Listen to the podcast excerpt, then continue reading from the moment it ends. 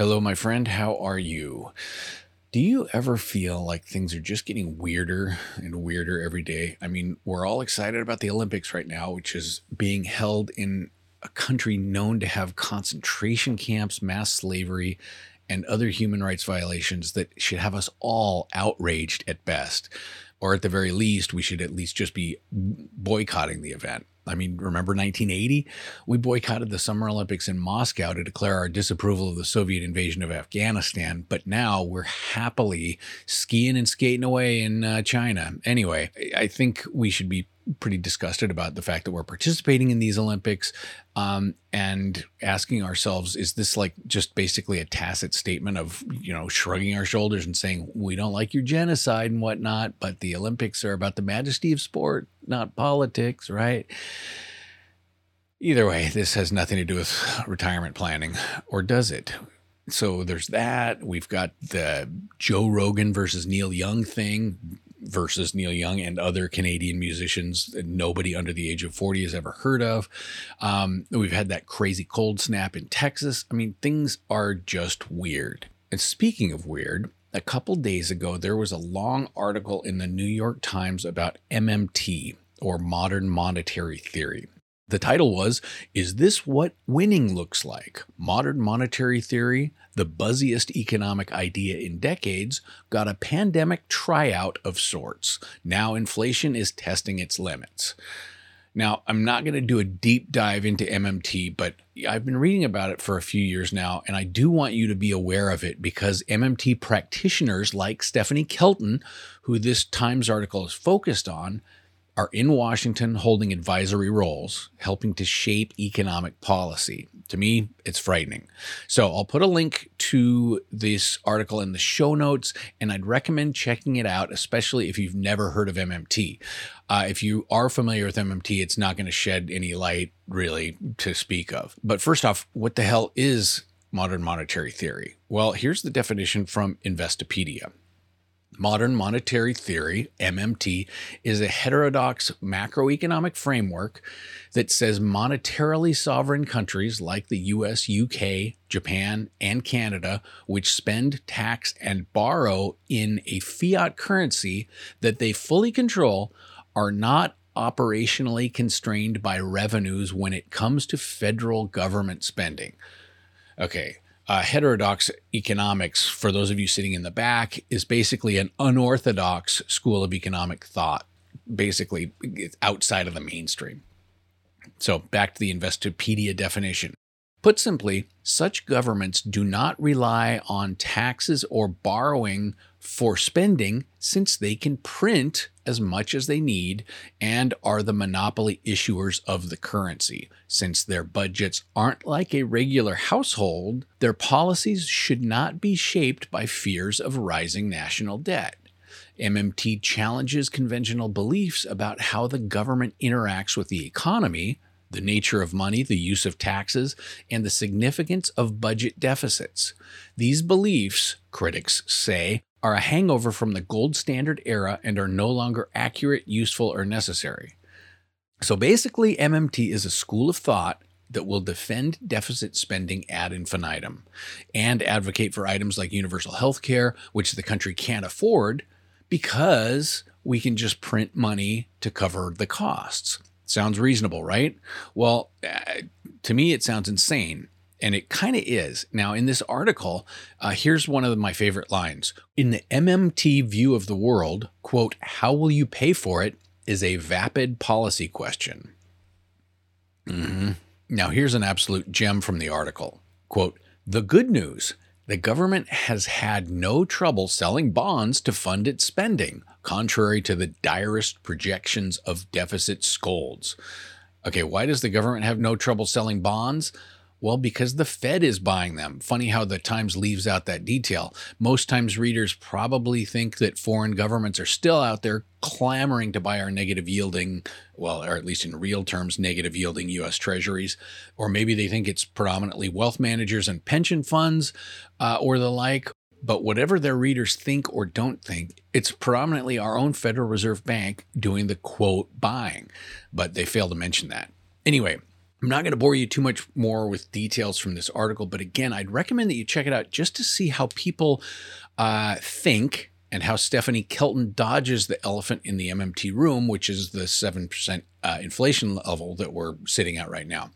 Oh, and I want to touch on one little item that MMT proponents use as a basis for their belief that you can deficit spend forever without issue, and that's the Japan argument. Uh, every time I hear people talk about MMT, or pretty much every time, they argue that Japan has been deficit spending for decades now, and on paper, they're doing okay. Now, clearly, there's a lot more to it. And yes, the Japanese government issues bonds and the Bank of Japan buys those bonds. So it is a similar look. But eh, here's here's the big difference, or one of the big differences between Japan and the US. Japan, with a couple like exception years, manages to run a trade surplus. In fact, in the last 50 plus years, they've only had trade deficits, uh, and some of those are really small, for 10 total years. But the US, just look up our trade deficit. So not only are we selling debt to our central bank to fund the programs that we can't afford, but we're also seeing billions of dollars leave our shores to buy goods produced in other countries while far less money is coming back to buy stuff that we make. Um, now, to the MMT folks, this is a sustainable model. To me, it's unsustainable, or at least it feels unsustainable, especially when you add, like, currently our crazy low workforce participation rate in the equation. Anyway, that's a quick intro just to the concept of MMT um, not definitely not meant to be an exhaustive rundown, but I'll put a link to the New York Times article in the show notes just so you can see. And I think this Stephanie Kelton woman is kind of mildly insane. Uh, anyway, next up, Redfin just sent out their newly updated 2022 uh, real estate market forecast, and I want to share a couple interesting tidbits that I found in there. It starts out with this paragraph Despite a dearth of homes for sale and the typical monthly mortgage payment reaching a new high, home buyers are eager to get their foot in the door before mortgage rates tick up further. Redfin economists expect the dynamics to shift around summertime when still higher home prices and rates cause buyers to take a step back. Okay, here's a bit more. Quote, even though the price of home buying has never been higher, Demand is only getting stronger, said Redfin Deputy Chief Economist Taylor Marr. Some of that demand may be a reflection of buyers' urgency to get ahead of rising rates, leaving a lot of uncertainty about how strong home sales will be in 2022. Nonetheless, the ongoing supply and demand imbalance is pushing home prices up and up because there are enough eager buyers to rapidly buy up nearly every home that hits the market. By this summer, higher prices and rates may cause buyers to pull back from the market. So, their economists expect the 30 year fixed to rise steadily this year up to 3.9%. No surprise there. But based on that, they're looking for home prices, like your aggregate median price increases, to slow to 7% by December. Now that's down from 14% for last year. Um, there's a lot more information in this report. So if you want to take a look, I'll have a link in the show notes.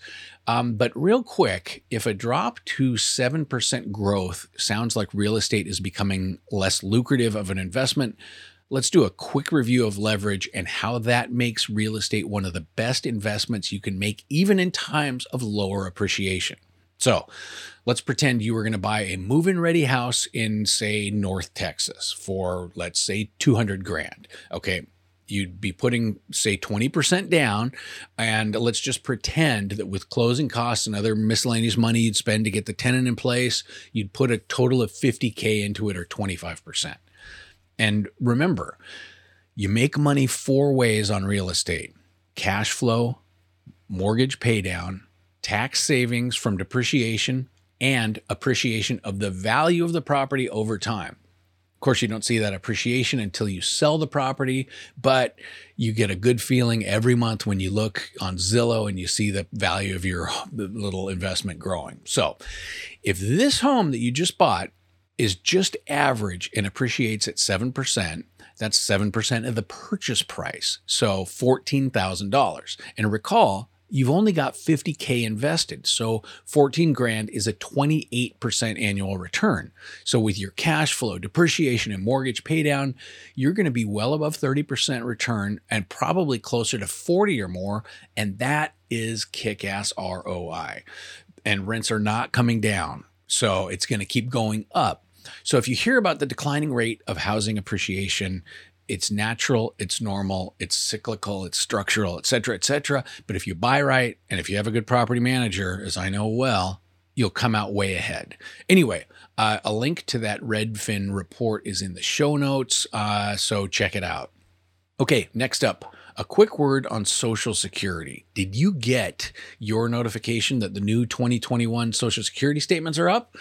Well, I got mine a couple weeks ago, but since I'm self employed and haven't filed my taxes yet for 2021, it's got my 2021 taxed Social Security earnings at zero. Which makes me wonder if I had a W 2 like normal job, would they have my earnings updated and placed into my statement by now, just based on like the payroll deductions? Or for people with normal jobs, is that information also unavailable until they file? Um, I, I don't know. I guess I'll have to ask a friend of mine or someone who has a real job. Anyway, so why am I talking about this? Well, I got an interesting listener question this week from someone who didn't leave their name and their email address gives no indication of what their name is. So I'll just call them Dave. Dave wrote this Hey, Matt, I enjoy your podcast and I have a question about Social Security. I've been self employed for most of my career and have quite a few years with little or no reported income, as a lot of the work I do is paid in cash. That said, I've earned the required 40 work credits to qualify for benefits but I'm wondering if I should either start reporting more of my income and pay more taxes to get my earnings record higher, or if I should try to get a real job for a while to increase my benefits. I never considered how taking earnings under the table would affect my Social Security benefits, and now I am a bit nervous. Okay, well, Dave, the bad news is uh, is that your social ben- your Social Security benefits are going to suck, um, but the good news is you saved a lot of money in taxes over the course of your life by getting paid in cash. But this is another listener question that leaves out too many details for me to give a good answer. Like, for example, how old are you, Dave? Are you married? Uh, did your wife work? Um, but I can tell you this working more or working harder with the goal of increasing your Social Security benefits is not easy and might not be the right approach. Uh, not financial advice here, but let me give you some example data. So this, I, I, I went on the SSA.gov site, and you can you can tweak these numbers all you want. It's easy; anyone can do it. So all you have to do is plug in the numbers. Now, I'm totally middle class. I've had some good earning years. I've had some terrible earning years, but based on my personal SSA history, um, if I pop the numbers into the calculator, if I make an average salary of 30, just 30K a year from now until I'm turned 70, and I'm going to just assume that I'll be waiting until I take, am 70 before I take Social Security, just because I think I'm going to live to be around 90. You can make your own calculation accordingly. Anyway, if I make only 30 grand a year, until I'm 70 and don't take Social Security until I'm 70, they're going to give me personally around three grand a month for my benefits. Okay. So you can see I'm, I am not a huge earner over the course of my lifetime. So let's say that three grand makes me nervous, like Dave, and I feel like I need to increase my reported income so that I'll be eligible for more Social Security. Well, let's say instead of 30K a year until I'm 70, I plug in 60K and double my income for the next 17 years. Uh, oh, but yeah, by the way, I'm 53. So by doubling my income, for the next 17 years, that added a whopping 227 bucks to my monthly benefit at age 70. Okay, not impressive. Not impressive at all. So, this is my message to you, Dave. Run the calculations and you'll realize that Social Security provides a terrible return on investment in cases like yours. If you had a real job all your life and you hadn't been paid under the table, you'd be doing a lot better. But trying to chase income with the goal of increasing your benefit is going to be an uphill battle. Again, not financial advice. Don't do what I say, see a professional. But in my opinion, you'd be far better served to work harder, work more hours, put more of that income into investments. I'm not advocating for continuing to be paid under the table because that's a no no in the eyes of the IRS. But I'm saying that you're going to get better returns investing by yourself than you will by working more in hopes of improving your income and therefore your Social Security benefits. But either way, take some time, run those numbers yourself, go to ssa.gov, and you can play with the calculators and get those real numbers. Okay, that's it for today. But before I go, um, I would just want to ask you a quick favor. If you would be willing to give this podcast a positive review, I would really appreciate it because reviews are what helps me get found. So wherever you listen to podcasts, whether it's Spotify or Apple or whatever, it's generally pretty easy to leave a five star review and maybe a couple positive words would be great too. I'd really appreciate it if you had my back. And like I say, it'll help other people to find the show. Okay, Thanks so much. Have a great week. Nothing in this podcast is meant to be financial, legal, or tax advice. Though there's some kick ass information here, it's for informational purposes only. Take control of your retirement planning, but get professional counsel if you need tax, legal, or financial advice. For more content like this, join my mailing list at rogueretirementlounge.com. And if you have questions about retirement investing, entrepreneurship, business, or anything else, my email address is matt at rogueretirementlounge.com.